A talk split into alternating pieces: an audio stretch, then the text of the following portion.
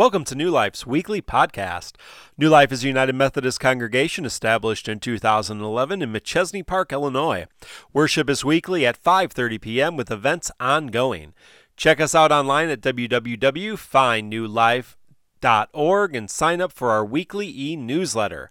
I'm your host, Mark Myers, pastor of New Life, as well as our sister congregation, Shoreland United Methodist Church, and our cooperative on site mission, the Paper Angel Closet.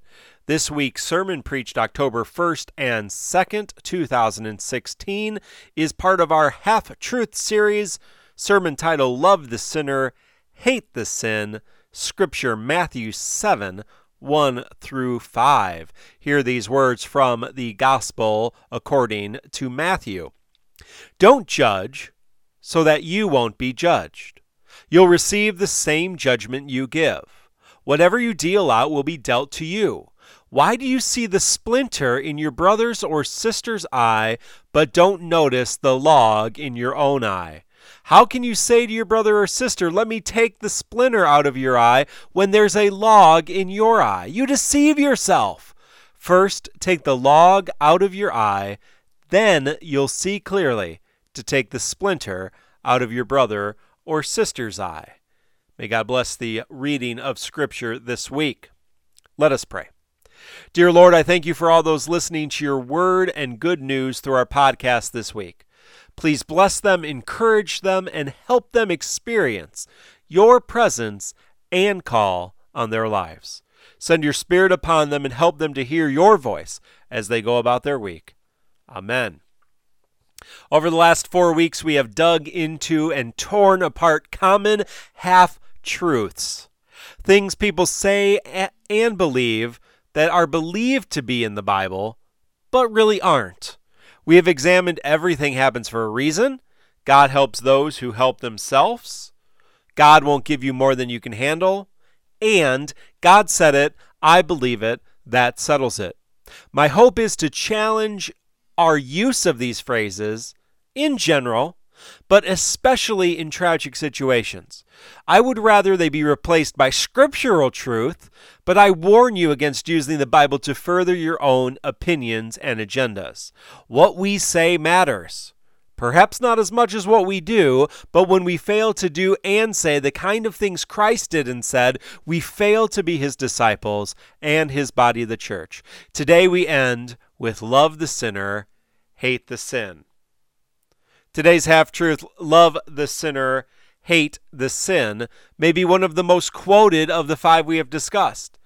Again, it's generally well meaning, but can lead us down negative paths and is generally bad theology and bad understanding of God, humanity, and sin. It's often paired with statements like, no sin is worse than any other. Again, this is a half truth that creates more problems than opportunities for mission and ministry. Neither statement is in the Bible. Jesus never said, Love the sinner, hate the sin. Jesus never si- said, No sin is worse than any other. A North African bishop and church leader in the 4th and 5th century, St. Augustine, may have helped coin the phrase, Love the sinner, hate the sin. In a letter he wrote to nuns encouraging them to remain chaste, he calls them to have a love for mankind and a hatred for sin.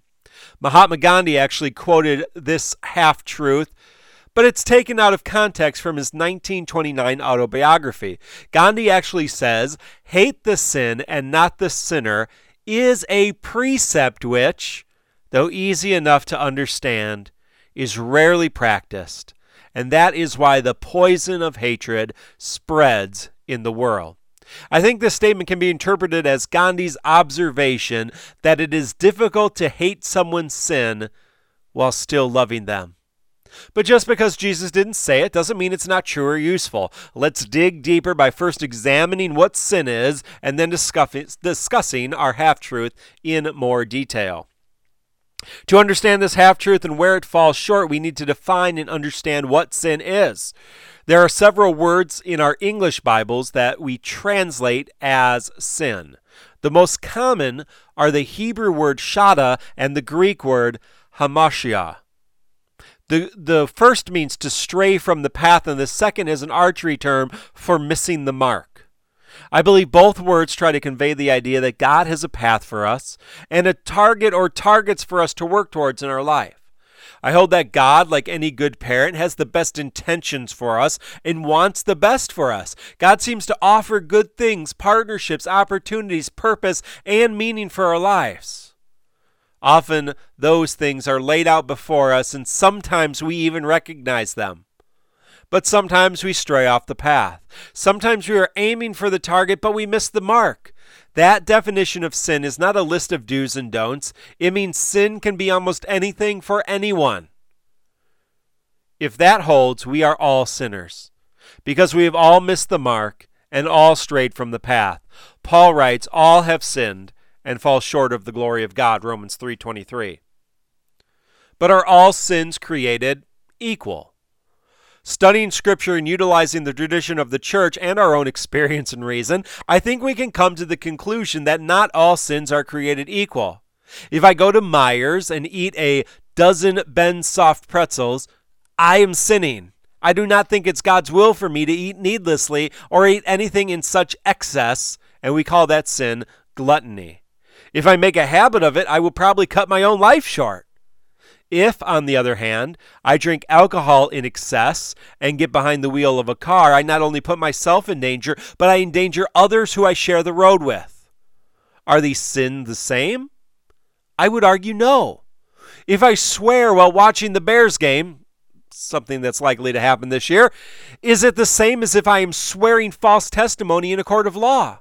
If I cheat while playing a game with my friends, is it as bad as cheating on my spouse?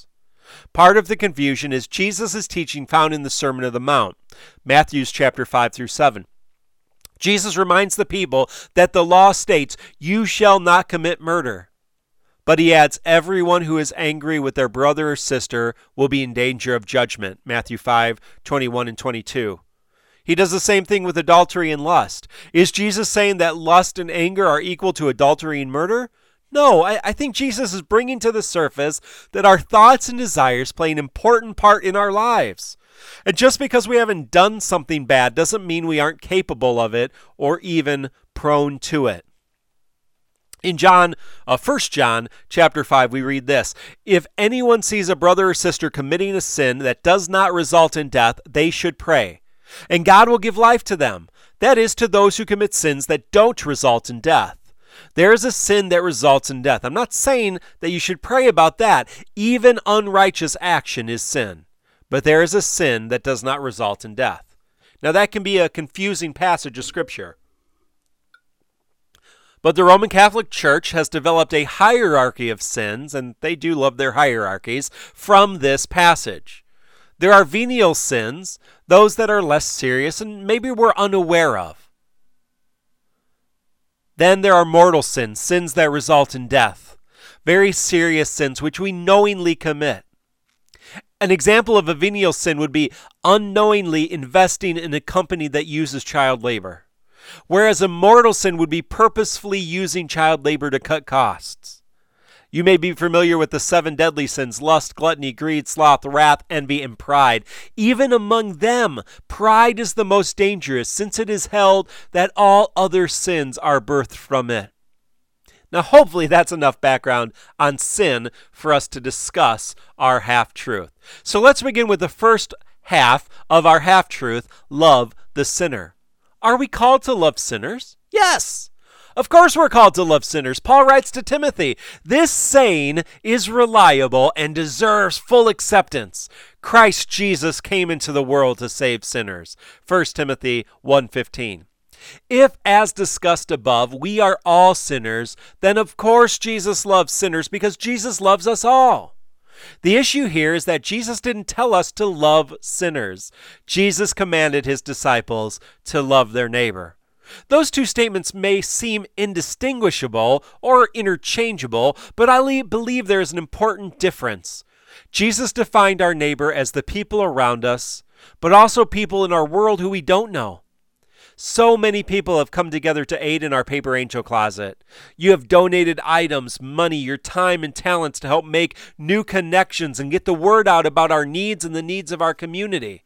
We have helped over 240 neighbors this year, but most of you have only met a few, if any of them. These people are our actual neighbors. We are supporting missionaries in Indonesia who are helping neighbors across the globe. Now, we generally like to help our neighbors, especially those in need, but Jesus expanded the idea to cover our enemies. Jesus would teach, love your enemies and pray for those who persecute you, Matthew 5:44. Jesus never says love the sinner, however. Maybe he avoided the idea because it's redundant. Of course you should love sinners. You are a sinner, your neighbor's a sinner, your enemy's a sinner.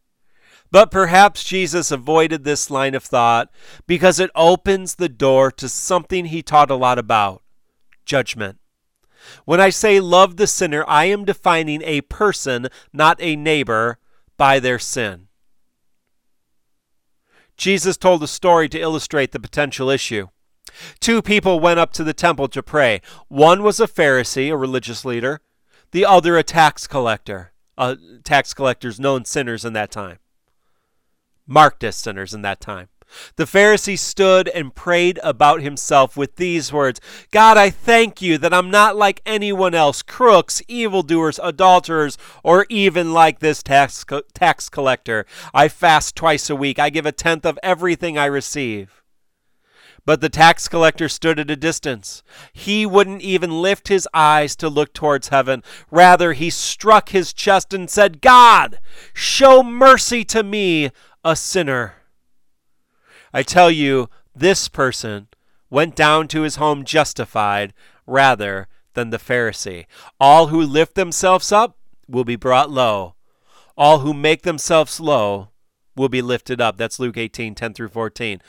When we start seeing others as sinners, we start lifting ourselves above that status. In other words, love the sinner almost automatically begins a relationship by looking down on someone else.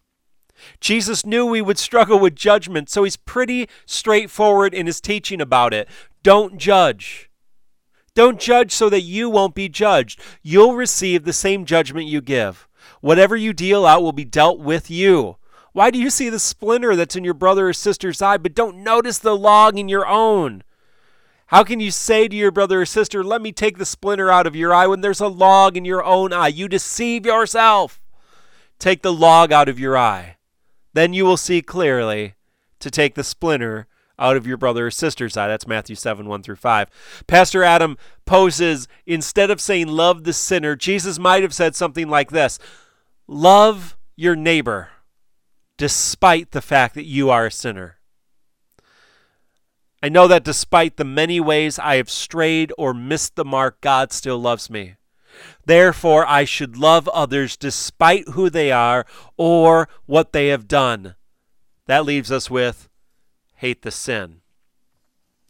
Now, there were some issues with love the sinner, but there are even more issues with the second half of our half truth hate the sin. Jesus spent a lot of time with sinful people.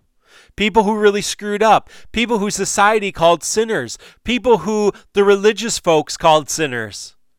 Yet never do we read Jesus saying, I love you, but I hate your sin. We read, Your sins are forgiven.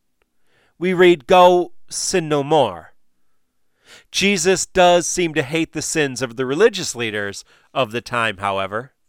Jesus comes to the temple where people were being robbed and extorted, and he goes berserk. He throws over tables and runs the scam artist out. He rebukes the religious elite. In Matthew 23, we read seven woes to the religious elite, the religious leaders of the time. And Jesus calls them out. Here's one of them How terrible will it be for you, legal experts and Pharisees? Hypocrites! You are like whitewashed tombs they look beautiful on the outside, but inside they are full of dead bones and all kinds of filth.